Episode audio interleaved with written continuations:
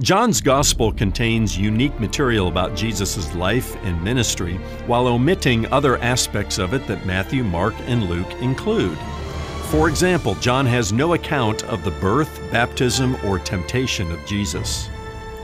John introduces Jesus Christ to the world by linking him to the Logos, which was a Greek concept that connected with the most sophisticated philosophical thinkers in the first century.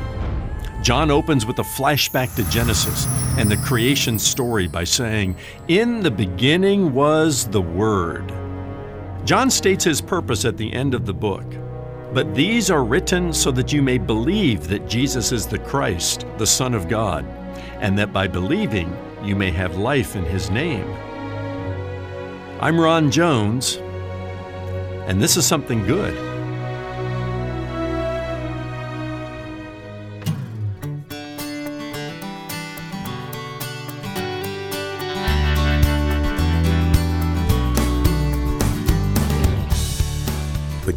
Receive power when the Holy Spirit comes upon you, and you will be my witnesses in Jerusalem, in all Judea and Samaria, and to the ends of the earth.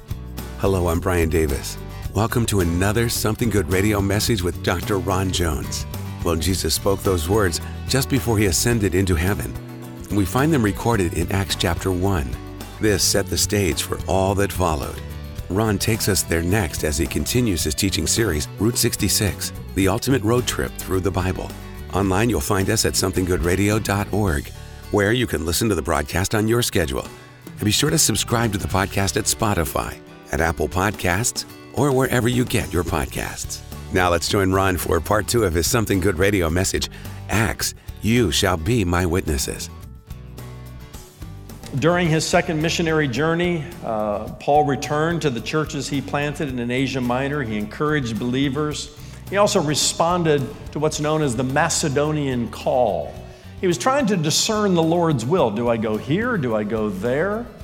And a real interesting passage of scripture there, um, Acts chapter 16, verses 1 to 10. Check it out. Paul says, You know, we thought we were going to go over here geographically, and the Spirit of Jesus resisted us. And then he says, we, we tried to go over here, and the Holy Spirit said no. And then at night, he had a dream, and there was a Macedonian man in the dream saying, Come this way, come this way. And Paul put two and two together and said, I guess the Lord wants us to go to Macedonia. Uh, we often refer to that as, as one of the ways, not the only way, but one of the ways God leads us through open and closed doors. Pay attention to that sometimes. And um, Paul finds, uh, as he goes to Macedonia, uh, a woman named Lydia in Thyatira. She was a businesswoman, and her household believed on the Lord Jesus Christ and were baptized. Um, and there were other things. Other highlights of Paul's uh, second journey include his visit to Athens. He goes to the great city, the great Greek city of Athens. And it says in chapter 17, his spirit was provoked within him as he saw that the city was full of idols. Every time I read that, I think to myself, is, is my spirit so aligned with the spirit of Jesus that when I see uh, idolatry or anything that offends the holy God of the Bible, that my spirit is provoked from within? And when it's not, I, I, I realize maybe just how far I've drifted away from him. Paul goes to Athens and uh, he, he's just appalled by the idolatry. He stood in the, in the public marketplace known as the Areopagus. I, have been there to Athens, I've been to the Areopagus. It, it was basically a, a first century uh, Greece shopping mall right down the hill from the Parthenon. And he stood in that public place and testified to uh, the crucifixion and resurrection of Jesus Christ and he addressed the men of Athens about the unknown God. There was a statue to the unknown God. Athens uh, didn't see a God they didn't like. They had so many gods, all the Greek mythology and the Greek gods. And then they finally just said, you know, there's so many. Here's, here's the, the statue to the unknown God. And Paul said, hey, I think I can use that and talk to you about the, the God who is known and who made himself known uh, to us through the person of Jesus Christ. Uh, I'm just impressed how, how Paul goes into the public square and testifies boldly to his faith in Christ. From Athens, he makes his way to Corinth. and met uh, Jewish tent makers named Aquila and Priscilla. They joined Paul's ministry team. And Aquila and Priscilla also mentor a guy named Apollos, who's known as an eloquent man and competent in the scriptures. But Apollos needed some additional training, and so they, they, they come under the tutelage of Aquila and Priscilla. Paul stayed for 18 months in Corinth. And uh, he writes two letters that we have in the New Testament, 1st and 2nd Corinthians. It says there in chapter 18 and verse 5, he, he was testifying to the Jews that the Christ was Jesus. Again, he stays on message.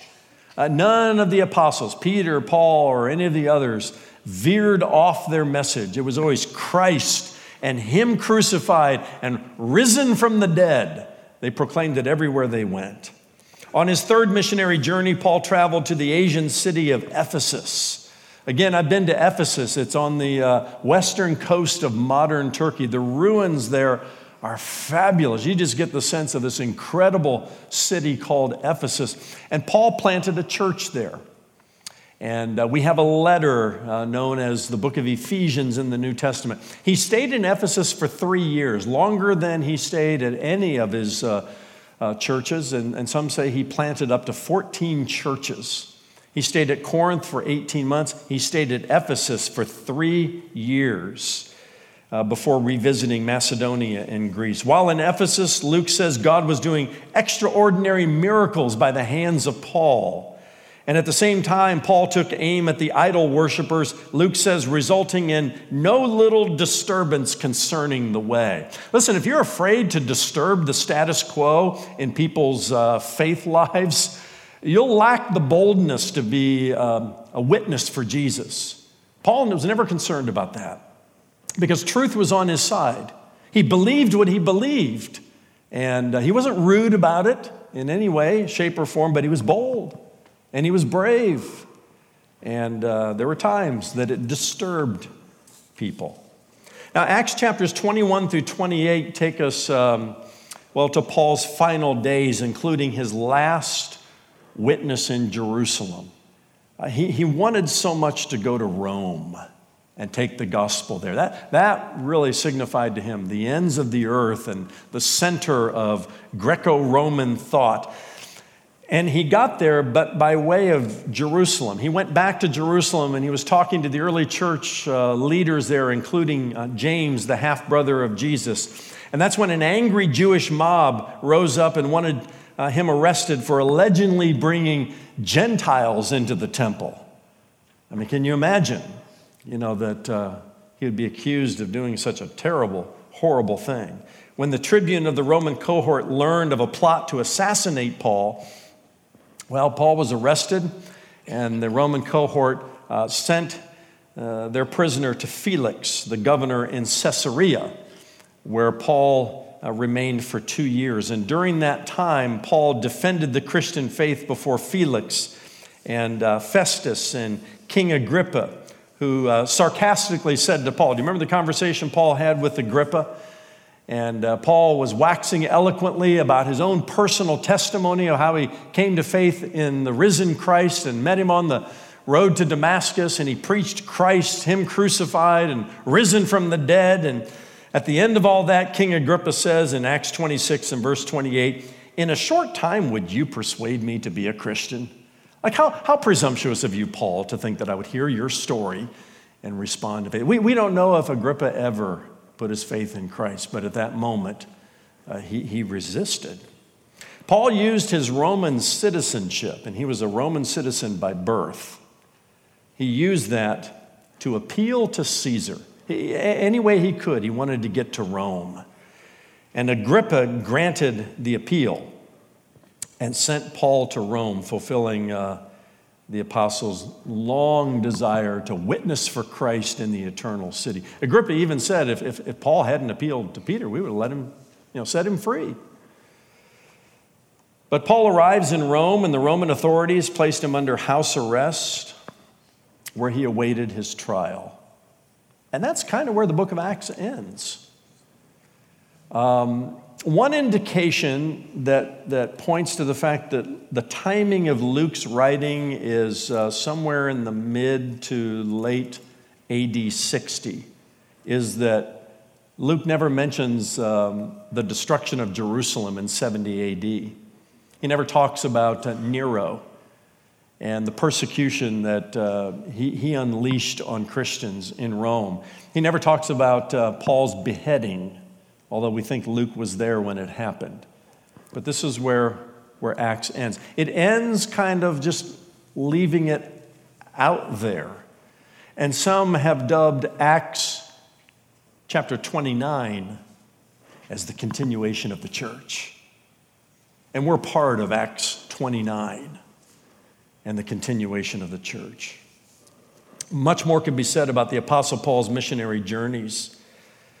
Uh, he suffered much for the sake of Christ. We, we could talk long about that. In fact, if you go back to his conversion in chapter 9, a guy named Ananias who took young Saul, this new convert who was met with skepticism by the church, took him under his wing a little bit because the Holy Spirit said, to Ananias of Saul, For I will show him how much he must suffer for the sake of my name. And Paul wrote about some of his trials and tribulations and sufferings in his second letter to the Corinthians, chapter 11. You can check it out sometime the beatings and the floggings and the dangers, just all that he went through.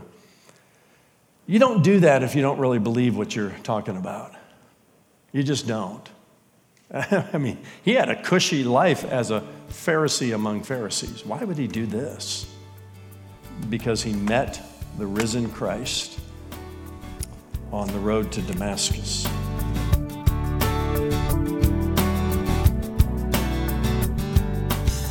Still ahead, the second half of today's Something Good radio message with Dr. Ron Jones, lead pastor at Atlantic Shores Baptist Church in Virginia Beach, Virginia. Something new is happening at Something Good visit our website, somethinggoodradio.org, where we've released a brand new streaming platform for Something Good Radio and Something Good Television, or what we're calling SGTV. There you'll also find Something Good Travel, Something Good Courses, and the new Something Good Digital Library, where you can search for biblical answers to your questions from nearly 30 years of Ron's Bible teaching ministry. Watch, listen, and download for free. That and a lot more is available now at somethinggoodradio.org. We have a great resource to share with you today. Yours for your donation to Something Good Radio. Dr. Ron Jones has written a downloadable ebook that goes along with his current series, Route 66 The Ultimate Road Trip Through the Bible. The latest in this series of ebooks is based on the four Gospels and the book of Acts. Request your download today for your donation to Something Good Radio. Donate online at somethinggoodradio.org or mail your gift to P.O. Box 6245, Virginia Beach, Virginia 23456 or you can call our offices at 757 276 1099.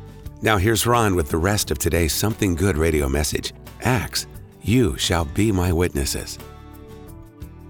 Paul writes or, or speaks uh, to the Ephesian elders as he was leaving the church in Acts chapter 20 and verse 24.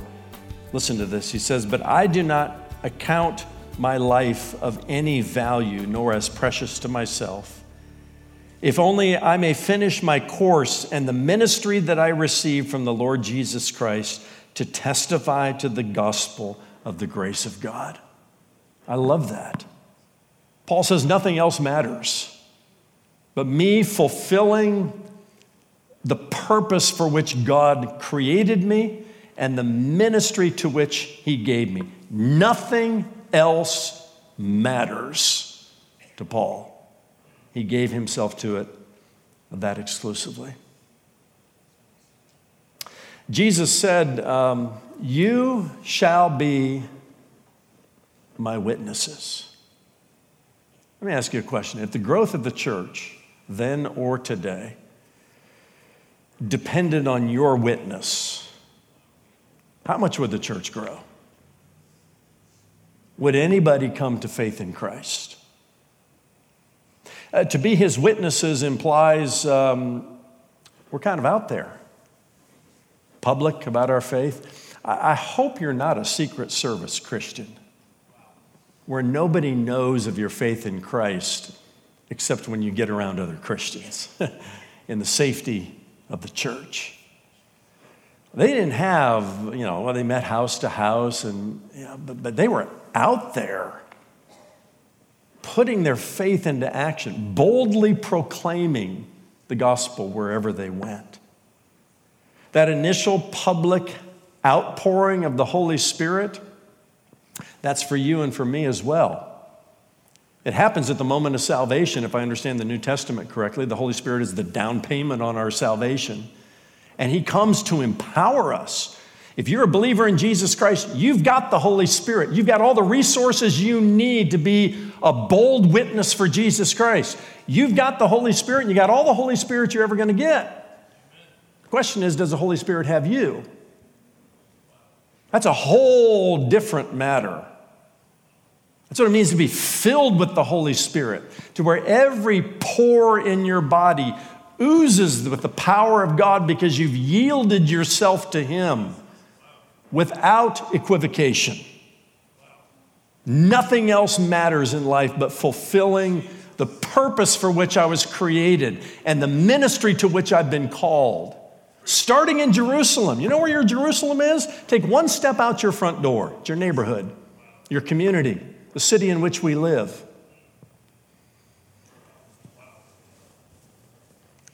You shall be my witnesses, Jesus says. How? Let me just leave you with three words. First, believe. Believe like they believed. It wasn't just a casual, you know, kind of head thing they did where they checked the theological box and said, yeah, I can align with that.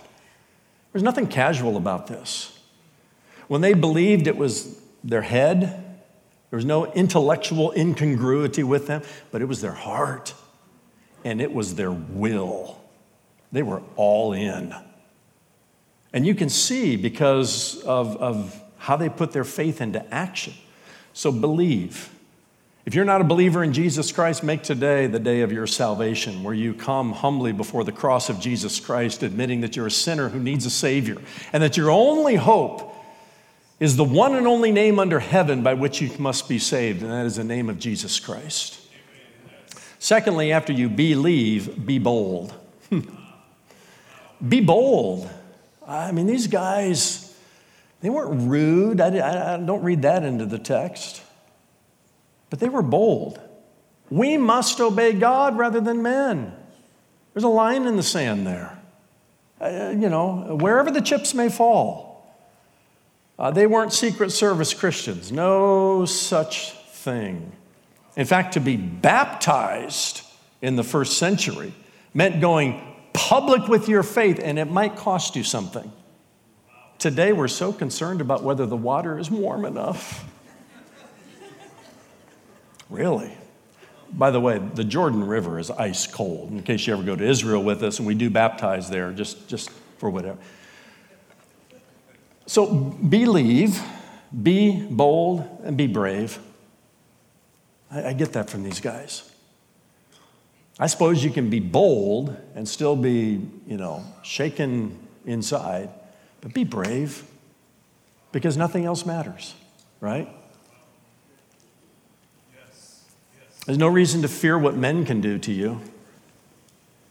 Fear what God can do and put your faith and your trust in Him and in Him alone. The one who defeated death and sin at the cross, and the only one who walked right out of that grave. And that means there, there is no discussion or comparison about Jesus and Muhammad or Jesus and Confucius and Jesus and this and Jesus and that. It's just Jesus. It's just Jesus and Jesus alone. And these guys, listen, you, you don't go to a martyr's death. Tradition says that every one of the early followers, the, the disciples, the 12, died for their faith, shed blood for their faith. You, you don't do that for a lie. You don't do that for a half truth. You don't, you don't do that to try to spin something out there that everybody knows isn't true. You do it because they were there, eyewitnesses. They saw him. And it changed their life. You shall be my witnesses, Jesus says. Ready to sign up? I hope so.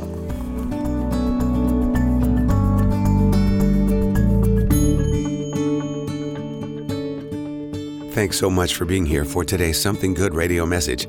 Acts, you shall be my witnesses. Dr. Ron Jones joins me now. And Ron, there is so much here in the book of Acts. It's hard to narrow things down to one question, but a consistent theme is the power of the Holy Spirit, the power of God Himself to transform lives. And the one who comes to mind, at least to me, is Saul. His conversion is so dramatic, his encounter with God so profound. It seems Saul had no choice but to convert to Christianity. I guess the question I have is did he have a choice? Wow, that is such a great question, Brian, and a challenging one, too. You, have put all of our big toes in the deep end of a conversation about the sovereignty of God and the free will of man, a conversation that's been going on for at least 2,000 years of church history. I'm not sure that I'm going to solve it today, but. Um, I'm sure many of our listeners remember the line from The Godfather I made him an offer he couldn't refuse. But here's the thing uh, this was not the Godfather who uh, addressed Saul on the road to Damascus. This was God the Father. Uh, you see the difference there? Yes, it was a dramatic scene. Yes, it was so profound you wonder how anyone could possibly say no. But there's always a choice to make, not only about uh, placing our faith in Christ, but also about following Him and how we will do that after we place our faith in Him. The sovereignty of God and the free will of man has uh, created much debate and much discussion. I, I, I see some people running hard to one side or the other. Some are kind of hardline sovereignty of God people and leave little room for discussion about the free will of man.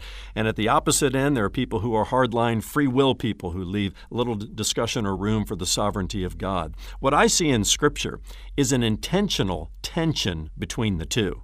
It's kind of a both and. I could argue uh, vehemently for the sovereignty of God in all matters, including salvation, which leads you into conversations about predestination and election and calling and all of that, words and concepts that we find deeply rooted in Scripture. But I also see places where um, it says, Choose you this day whom you will serve. And I see even in the creation story, Adam given a choice about how he will respond to the limitations of his time in paradise. So it's kind of a both and. Um, where I land, uh, again, is with an intentional tension where it is not God's intention for us to solve or release the intention. Just accept it by faith that God is both sovereign and man has a measure of free will at the same time. God is completely sovereign in all matters, completely sovereign in salvation but he has introduced a measure of free will in a way that he has never compromised his sovereignty um, or diminished it in any way. How's that, Brian, for splashing around in the deep end a little bit? When it comes to salvation and sanctification, God does the heavy lifting. He is the author and the perfecter of our faith. But in between, all of us, including Saul, have a choice to make. And I'm so glad Saul chose to live his life the way he did because, well, it shows us once again that with God, no one is beyond redemption. That's Dr. Ron Jones with some final thoughts about the dramatic conversion of the Apostle Paul. Ron, in our next broadcast, you'll be embarking on road trip number seven on our road trip through the Bible, the Pauline epistles. Up first, the book of Romans. What can you tell us about this upcoming message? Brian, I don't know if you've ever been to the Grand Canyon, but I have. And I can tell you, nothing compares to seeing it with your own eyes. A thousand pictures do not come close to capturing its beauty, its mystery, and its elegance. And the same thing could be said about the New Testament book of Romans. It's the Grand Canyon of the Christian faith, uh, the Christian manifesto, if you will. Now, it's true the book uh, can be a little intimidating to read, there's no question about that. But over the next couple of days, I'll try to unpack it in such a way that the key points of this theological masterpiece are a little easier to understand and apply. That's where we're headed next time as I continue my teaching series, Route 66 uh, The Ultimate Road Trip Through the Bible. Join us then for Something Good when Dr. Ron Jones shares his message Romans, the Christian Manifesto. For Ron and the entire team here at Something Good Radio, I'm Brian Davis. Thanks for listening.